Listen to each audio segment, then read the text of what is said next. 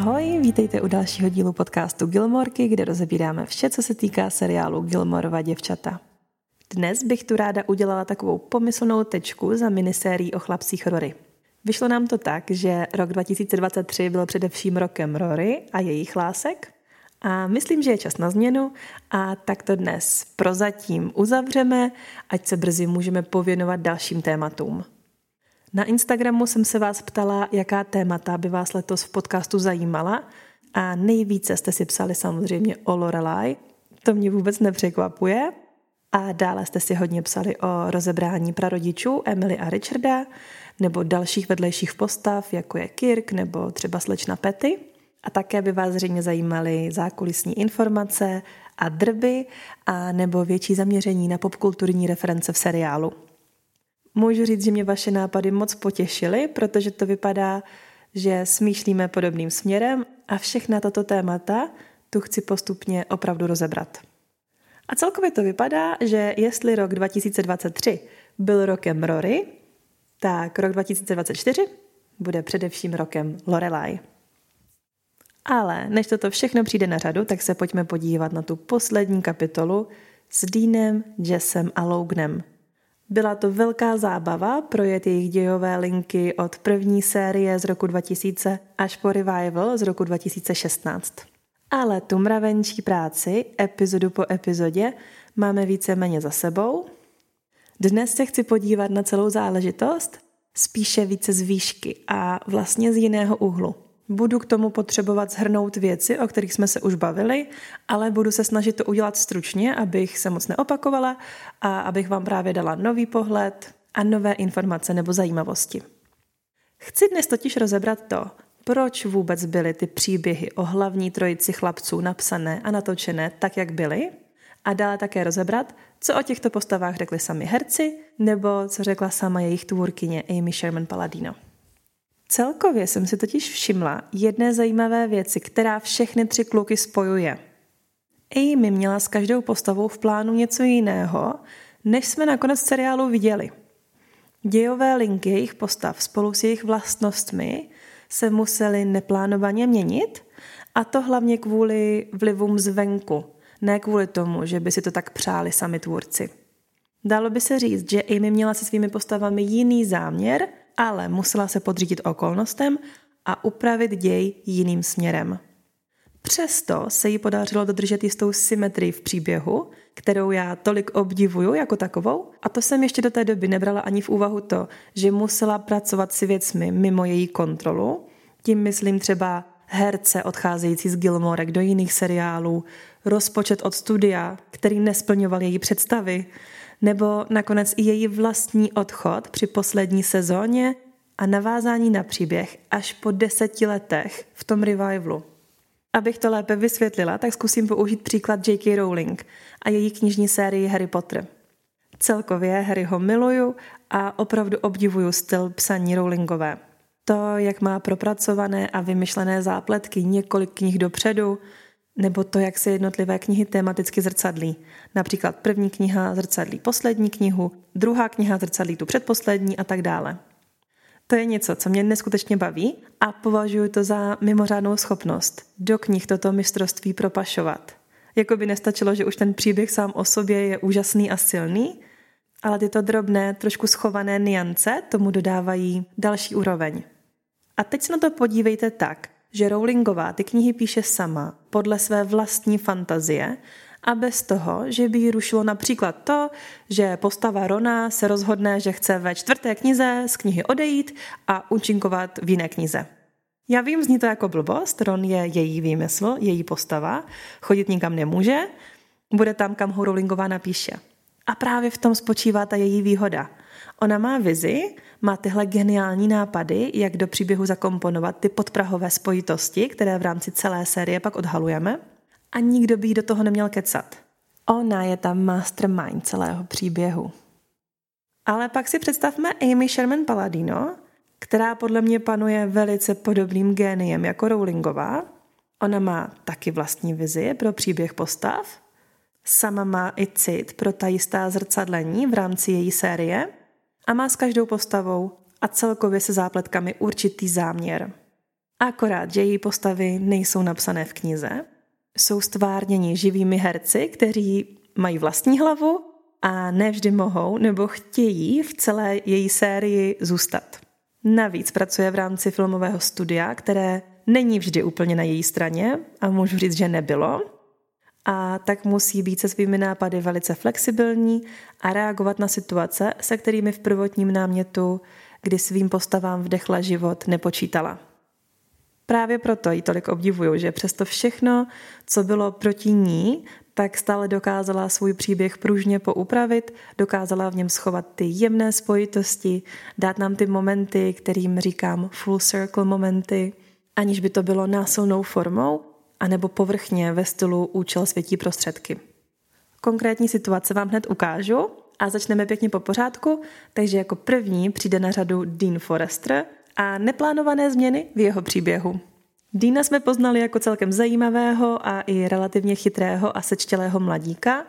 Byl to ten nový kluk, který se právě přestěhoval z Chicaga, což ho samo o sobě udělalo zajímavým. Když se třeba Rory svěřuje Lane s tím, že si s Deanem něco začala, tak jí Lane obdivně říká, že Rory má toho novýho kluka. Toho novýho, zajímavého, možná trošku tajemného kluka, který se přistěhoval z velkého města. A i když všechno vypadá ze začátku celkem dobře, tak Amy přiznala, že nikdy neplánovala, že by Rory měla zůstat se svým prvním klukem. Měl to být ten správný, hodný, bezpečný první kluk, ta nevinná první láska, ale neměli spolu zůstat navždy. Vy víte, že já se v tom pohledu na Dina s Amy možná trošku rozcházím, ale to je téma na jindy. Co tedy Amy plánovala? Vypadá to, že plánovala, že první rozbroj mezi Deanem a Rory způsobí Tristan – my jsme samozřejmě viděli nějaké náznaky sympatií mezi Rory a Tristnem a také už první známky Deanovy žárlivosti a majetnickosti, jakmile se kolem ní Tristan točil. Tehdy fakt stačilo málo tomu, aby Dean Rory počural a označkoval si ji. Dá se očekávat, že by se vztah mezi Rory a Tristnem postupně prohloubil, kdyby představitel Tristna nezískal jinou nabídku a neodešel do jiného projektu, Tehdy, myslím, chvilku hostoval v Dosnově světě a velice brzy na to se začal objevovat v hlavní roli v seriálu One Tree Hill. A vím, že mezi posluchači máme mnoho z vás, kteří i tento seriál mají hodně rádi. Procházela jsem si nějaké rozhovory, kde Chad Michael Murray, tedy představitel Tristna, říká, že on opravdu měl možnost v Kilmorkách zůstat déle, ale že tehdy byl na začátku své kariéry a chtěl vyzkoušet něco nového a tak odešel. Dá se předpokládat, že jeho linka s Rory měla jít směrem enemies to lovers, tedy z nepřátel milenci. Možná tady moc spekuluju, ale popravdě jsem si celkem jistá, že to takto bylo opravdu rozehrané. A kdyby tehdy Tristan zůstal v obraze, tak bychom zřejmě viděli, jak se vztah Dina a Rory rozpadl právě kvůli němu. Ten boj mezi Deanem a Tristanem by byl pravděpodobně v tom duchu, který tam byl i naznačovaný. Dean, teď už maloměšťák z nějaké střední společenské třídy, proti klukovi z o dost vyšší společenské třídy, který mu tento rozdíl bude rád dávat sežrat. Navíc bude trávit čas s Rory ve škole, což by Dina asi dost vytáčelo, protože by v tu chvíli neměl Rory pod kontrolou. A postupně by toto asi začalo štvát Rory. A najednou by měla možnost vidět i tu něžnou stránku Tristna, kterou do té doby možná znala jenom Paris a kterou jsme my viděli v podstatě až v jeho posledních scénách. Kluk, který se tváří, že má vše na háku a je zvyklý, že dostane vše, co chce, ale pod povrchem je to možná fajn kluk, který má problémy doma s tátou a vlastně chce jenom jeho pochopení. Tristan mi tady samozřejmě připomíná Lougna, kluka, do kterého se Rory nakonec přes prvotní opovržení opravdu zamiluje. Vidíte to tam, že jo? To prvotní opovržení měla Rory k Tristnovi taky. Jenže, jak už jsem říkala, byly věci, nad kterými neměla Amy kontrolu a kvůli kterým musela svůj příběh stále upravovat a Tristan z Gilmorek odešel. A přesně v tu chvíli, co se s ním rozloučíme, se jako zázrakem seznámíme s novým chlapcem a tím je samozřejmě Jess. Já se teda nezlobím, ale věřím, že to pro Amy nemohlo být jednoduché hned na takové velké změny reagovat.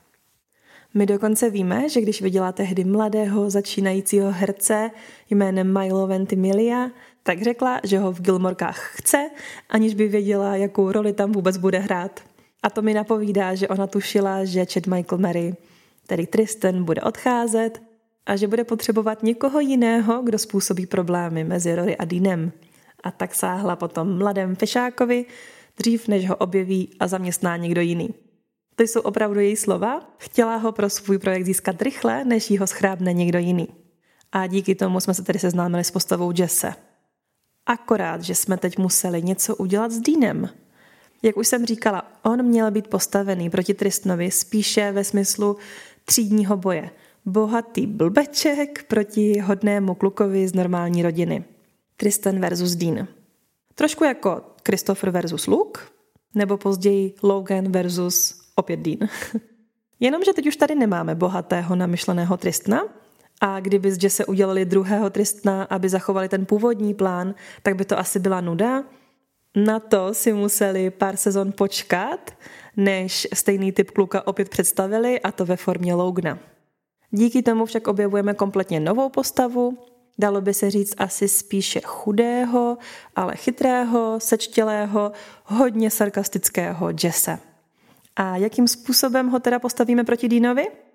Teď už to nebude třídní boj, ale bude to boj myslí, boj inteligence.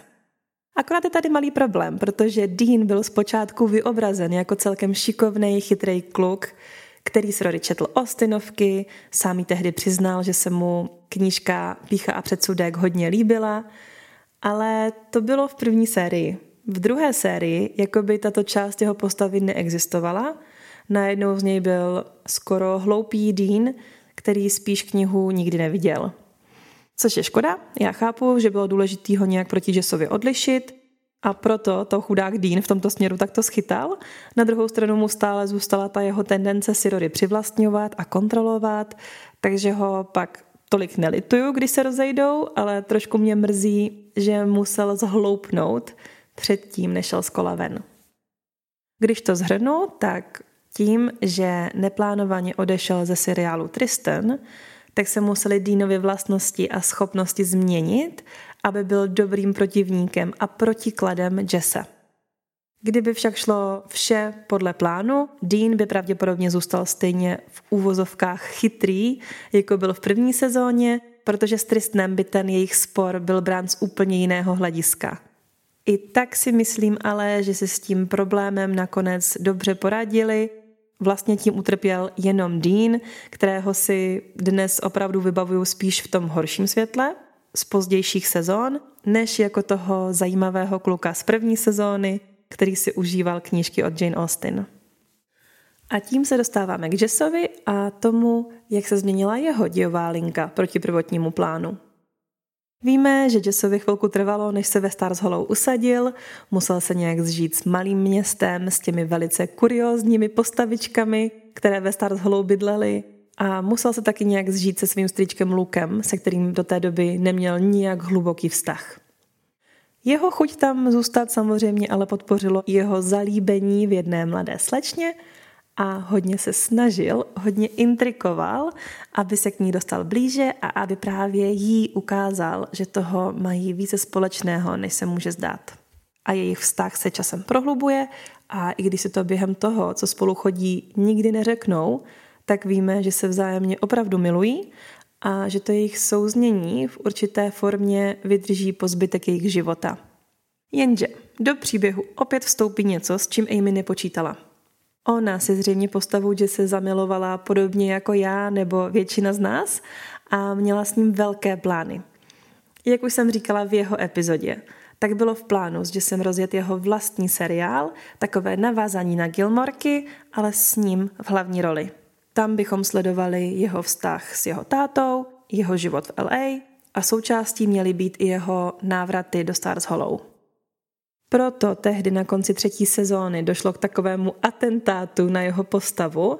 Bylo potřeba, aby měl dobrý důvod ze Stars Hollow odjet. Vše se událo strašně rychle, zjistili jsme, že Jess nechodí do školy a že mu nedovolí maturovat. On byl z té situace hrozně frustrovaný a dost si to vylíval na Rory.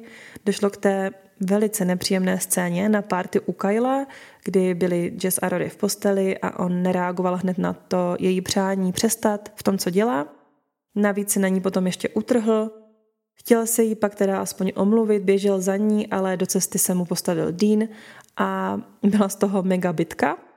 Do toho se pak ještě Jess pohádal s Lukem a když Luke navíc zjistil, že Jess nebude maturovat, tak mu řekl, že v tom případě musí odjet ze Stars Hollow, protože součástí jejich dohody, aby tam Jess mohl zůstat, bylo, že dokončí školu. Jak říkám, to vše se semlelo strašně rychle a jasným cílem bylo dostat Jesse ze Stars Hollow pryč a dát mu pádný důvod odjet za svým tátou. A u něj v LA se měl rozvidnout ten jeho následný příběh. Jenže studio nakonec se znalo, že nemají dost peněz na to financovat drahé natáčení v LA na Venice Beach, jak bylo původně v plánu, takže zůstal natočený jenom takzvaný backdoor pilot, tedy vlastně první díl toho zamýšleného seriálu, který byl ale zakomponovaný do dílu Gilmorek. To je ten předposlední díl třetí sezóny, který se jmenuje A je tu syn, kde právě vidíme Jessův příjezd do LA a jeho seznámení s tím novým prostředím.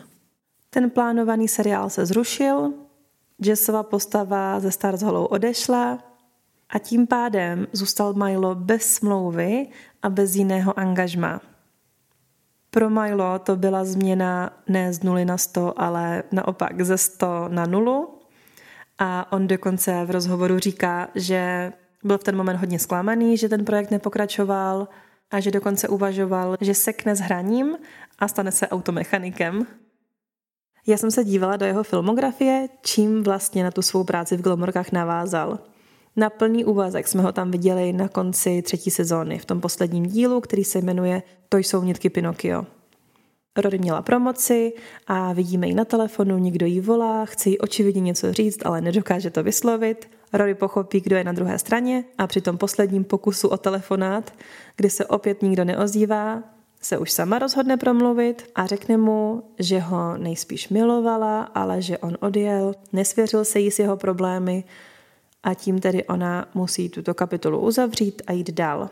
My jsme ho vlastně do této chvíle neviděli, ale jakmile to Rory dořekne, tak ho konečně spatříme a je to jedna scén, která mi trhá srdce a je mi ho tam strašně líto, když slyší, co mu Rory říká. Poté jsme ho viděli v Gilmorkách až skoro v polovině čtvrté sezóny a vždy to byla jen taková epizodní zápletka a zase zmizel. Naštěstí měl s Amy a zřejmě s celým týmem tak dobré vztahy, že pokaždé, když ho povolali a bylo to v jeho silách, tak si udělal čas a přijel. Ale čemu se tedy věnoval po Gilmorkách? Tedy v roce 2003, kdy to jeho angažmá skončilo, vypadá to, že v roce 2004 měl hereckou pauzu, na ČSFD jsem nic jiného než to příležitostné hostování v Gilmorkách nenašla a on opravdu uvažoval, že v herectví pokračovat nebude. Zdálo se, že pro něj nejsou žádné příležitosti. Naštěstí to dopadlo dobře a opět se uchytil. V roce 2005 se objevil v pár filmech a od roku 2006 hrál jednu z hlavních rolí v seriálu Hrdinové. Já jsem se na to tehdy dívala a zbožňovala jsem to. A věřím, že tehdy za to mohl především Milo, který tam hraje skvělou postavu Petra Pitraliho. Hraje tam po boku herečky Hayden Penetrier, která tam hraje rozleskávačku se speciálními schopnostmi. A ten seriál má na ČSFD 77% a jedná se o 40. nejoblíbenější seriál, což není špatný. Milo a Hayden spolu dokonce necelé dva roky chodili, i když teda teď se na to dívám a jemu bylo 30 a jí teprve 18, což je v tom věku docela velký rozdíl. Dívala jsem se taky na to, jak moc rychle ten jeho vztah s Hayden navázal na jeho vztah s Alexis Bledel, tedy s Rory. Ale zdá se, že mezi nimi byl rok pauza, takže to vypadá, že jeho vztah s Hayden nebyl důvodem pro jejich rozchod s Alexis. No a když už teda řeším, co dělal Milo po Gilmorkách, tak nemůžu nezmínit seriál Tohle jsme my, který běžel od roku 2007 do roku 2022 a několik z vás mi psalo, že tam je Milo k sežrání a já se přiznám, že jsem to ještě nikdy neviděla a schovávám si to jako takovou odměnu, až jednou budu mít čas.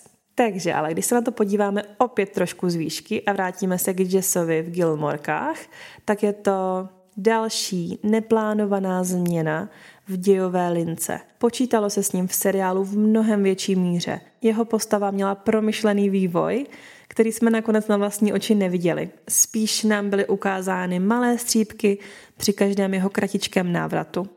A moc mě mrzí, že jsme toho neviděli víc, ať už z jeho vztahu s Rory, nebo klidně z jeho vztahu s Lukem. Ale i přesto, že jeho projekt nepokračoval a Amy nemohla jeho příběh dovyprávět dopodrobna, jak chtěla, tak si myslím, že si s tím koncem poradila skvěle. Byla tam zachována ta neodmyslitelná návaznost na vztah Lorelai a Luka, což je něco, co dodnes dodává naději týmu Jess. A teď se pojďme podívat na to, jak se neplánovaně změnila dějová linka Logana Hansbergera. Logan a Rory byli zamilovaní a řekla bych, že jejich vztah fungoval skvěle. Akorát, že opět zakročil Mitchem, Loganův táta a nařídil Loganovi, ať nastoupí do rodinné firmy a začne pracovat v kanceláři v Londýně. S čímž Logan souhlasí, Rory mu nachystá rozlučkovou párty a Logan ráno odjede. A to byl konec šesté sezóny, tedy té poslední, kterou vymýšlela Amy. Ona chtěla na seriálu pracovat dále, ale došlo, myslím, ke změně majitelů té televizní společnosti, té televizní sítě, pro kterou tehdy Gilmorky psala a Amy je žádala o větší rozpočet pro svůj tým, ne přímo pro ní samou, ale pro tým spisovatelů, kteří by s ní na seriálu pracovali. Také chtěla, aby měl seriál garantované pokračování na další dvě sezóny. Tím bychom tedy od ní měli jak sedmou, tak i osmou sezónu. V takovém rozsahu měla ten děj rozplánovaný. Bohužel však její požadavky ta televize zamítla a najali jiného člověka, který převzal celou sedmou řadu. Takže Amy v té době na Gilmorkách vůbec nespolupracovala. A jelikož během té sedmé sezóny šla sledovanost dolů, tak osmou sezónu nakonec nenatočil nikdo a seriál byl zakončený tou sedmou řadou. A trvalo to deset let, než Amy dostala příležitost dokončit svůj příběh tak, jak chtěla, což aspoň částečně vidíme v těch čtyřech dílech revivalu Rok v životě. Přiznám se, že ta informace, že se nějaká Amy na sedmé sezóně Gilmorek nepodílela, mě nijak nezasáhla. Takové ty věci týkající se tvorby seriálu mě absolutně nezajímaly dřív a myslím si, že v té době se o něčem takovém, jako je změna šéfa Gilmorek, u nás vůbec nemluvilo. Avšak v Americe to zapálení fanoušci věděli a už z principu a solidarity si sedmou řadu nikdy nepustili. Už to prostě nebylo dílo Amy, ale někoho, kdo se snažil kouzlo Stars Hollow napodobit a nevždy to bylo možné a nevždy se mu to dařilo. Abych vám tu situaci zase nějak líp přiblížila, tak zkusíme opět příklad Harryho Pottera. Představte si, že Rowlingová měla svůj příběh rozplánovaný na těch sedm knížek, tak jak je známe, ale z nějakého důvodu jí nebylo dovoleno, aby za rozumných podmínek na knihách pracovala a nakladatelství nakonec určilo úplně jinýho chlapa, který ty knihy měl dopsat za ní. Ale místo dvou posledních knih napíše jenom jednu, kde všechno nějak uzavře, ale vůbec se s Rowlingovou neporadí, co vlastně s postavami zamýšlela, jaký měl být jejich vývoj a kam měli dojít. Další, možná trošku aktuálnější příklad bude seriál Hra o trůny. Na to sice nejsem žádný expert, ale já jsem zaregistrovala, že poslední sezóna seriálu už nebyla podle knižní předlohy a pokud se nepletu, tak mnoho diváků ten rozdíl poznalo. Akorát tady ta změna nebyla tak krutá, protože prý tvůrci seriálu vývoj postav s autorem té knižní předlohy aspoň do jisté míry konzultovali. Takže zpátky k Loganovi a k jeho údělu v sedmé sezóně. To, co on tam dělá, není to, co Amy naplánovala. Je pravda, že ona teda nikdy neřekla, co přesně pro něj měla v plánu pro sedmou a osmou sezónu. A dokonce i tvrdí, že se sama na sedmou sezónu nikdy jako celek nedívala, že spíš zahlídla kousky náhodně v televizi. Ví však od ostatních, co se tam zhruba stalo, takže mohla volně navázat na daný příběh i v tom revivalu. A mě by moc zajímalo, co měla Amy pro Lougna v rukávě Upřímně si myslím, že by ho minimálně nenutila k té šílené žádosti o ruku před Emily a Richardem a jejich kamarády v důchodovém věku. Co aspoň víme je, že ta poslední čtyři slova z revivalu měla být poslední slova v té plánované osmé sezóně.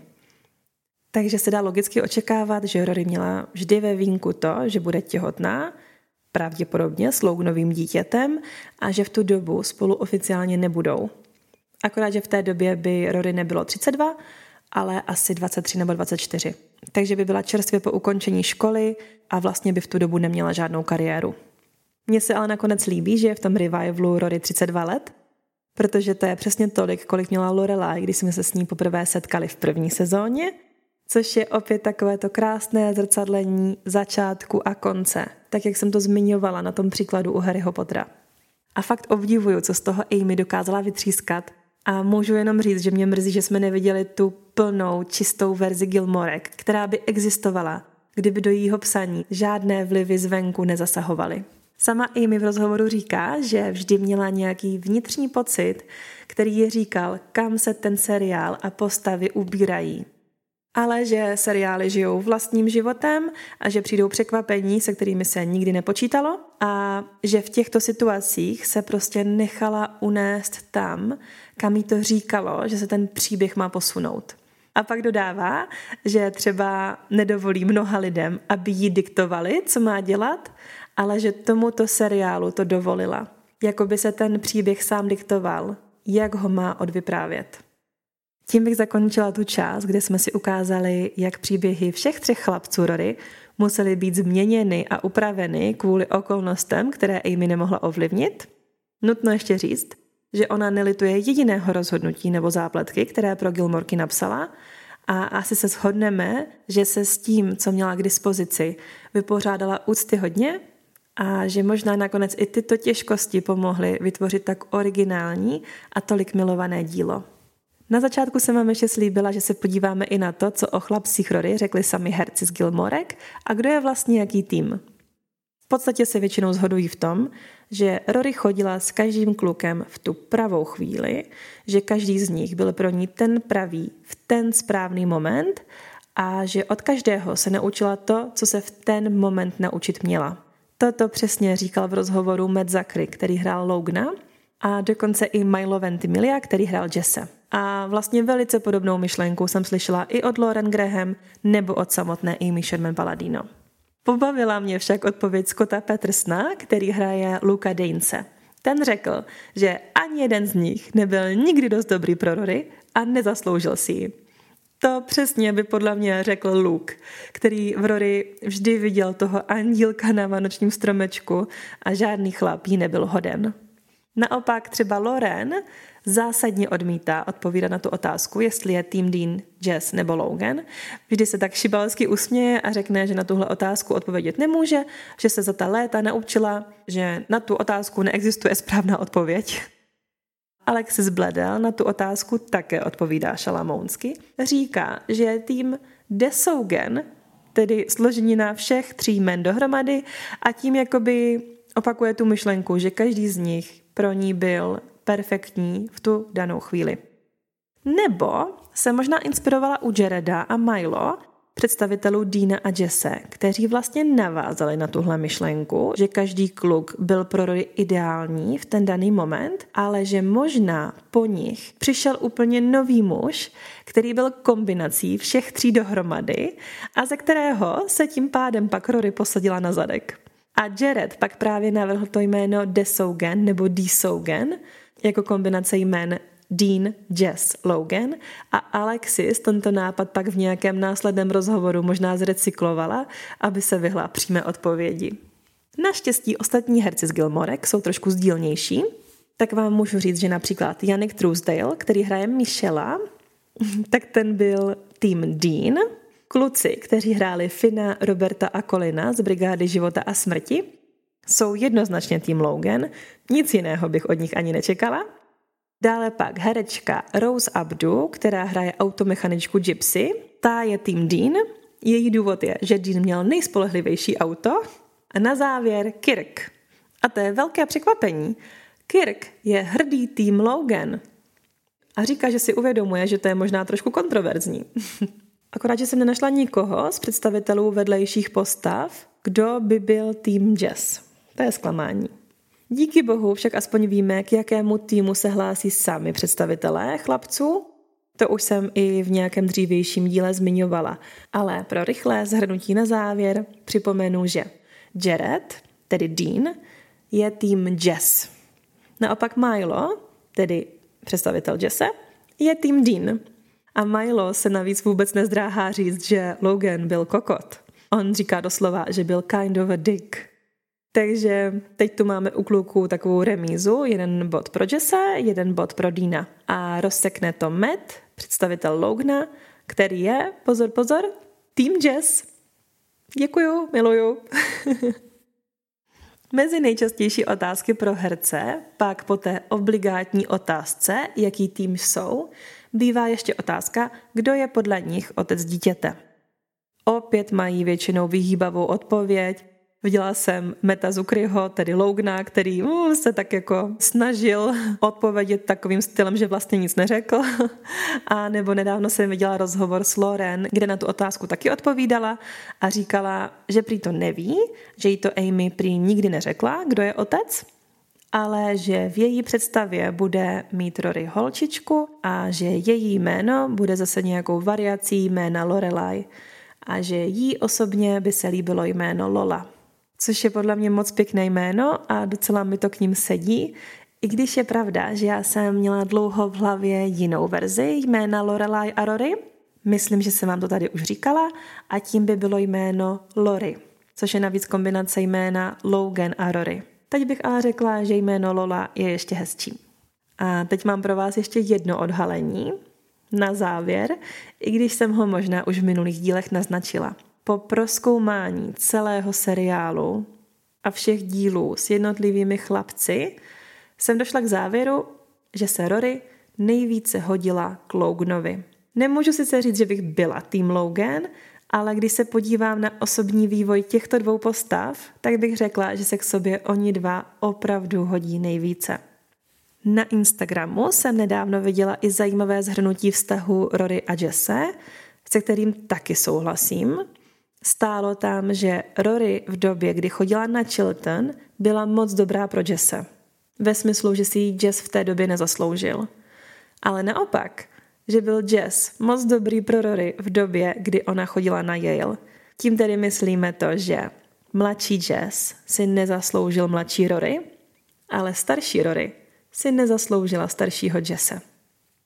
A když nad tím v tomto světle přemýšlím, tak bych dokonce řekla, že se historie možná opakovat nebude a že to s Rory a Jessem nedopadne tak, jak to dopadlo s Lorelai a Lukem. Lorelai totiž nikdy neaspirovala k tomu, aby se nějak začlenila do té vyšší vrstvy společnosti, odkud sama utekla. Jí nikdy nezajímalo to, že je Christopher z bohaté rodiny. Naopak Rory byla úplně poblázněná z Lognovy rodiny z lidí, se kterými se Loganovi rodiče stýkali, obdivovala jejich rodinný dům, nebo když ji pak jeho rodina odmítla, tak argumentovala tím, že ona je přece Gilmorová, že si přece zaslouží respekt, už jen z pozice svého příjmení. To bych řekla, že je něco, k čemu by se Lorelai neuchýlila. A v tom je možná ten nejvýraznější rozdíl mezi Lorelai a Rory. A možná i jeden z důvodů, proč mezi nimi kdy vznikly větší problémy a nepochopení. A také důvod, proč si myslím, že by nakonec Rory tíhla k Lognovi víc než k Jessovi a proč naopak Lorelai tíhla spíše k Lukovi než ke Kristofrovi. A vůbec to nemyslím z toho pohledu, že by třeba Rory byla zlatokopka, která by si vybrala Logna kvůli penězům. Ale spíš bych řekla, že jí jeho svět fascinoval a bavil Akorát, že toto, tento svět, tito lidé, bylo dříve prý něco, čemu se Rory s Jessem dříve smáli, jaký sám Jess připomíná, když ji promlouvá do duše po tom, co Rory odešla z Yaleu. Jenže právě to reflektuje tu změnu, kterou Rory na Yaleu prošla, čímž se trošku vzdálila jak od Lorelai, tak i od Jesse. Tímto bych naši minisérii o chlapcích Rory prohlásila za uzavřenou Samozřejmě se nám ta témata spojená s kluky budou stále objevovat a budeme o nich mluvit i nadále v různých epizodách, v různých rovinách, protože jsou tolik s tím celým příběhem a s děvčaty propojení.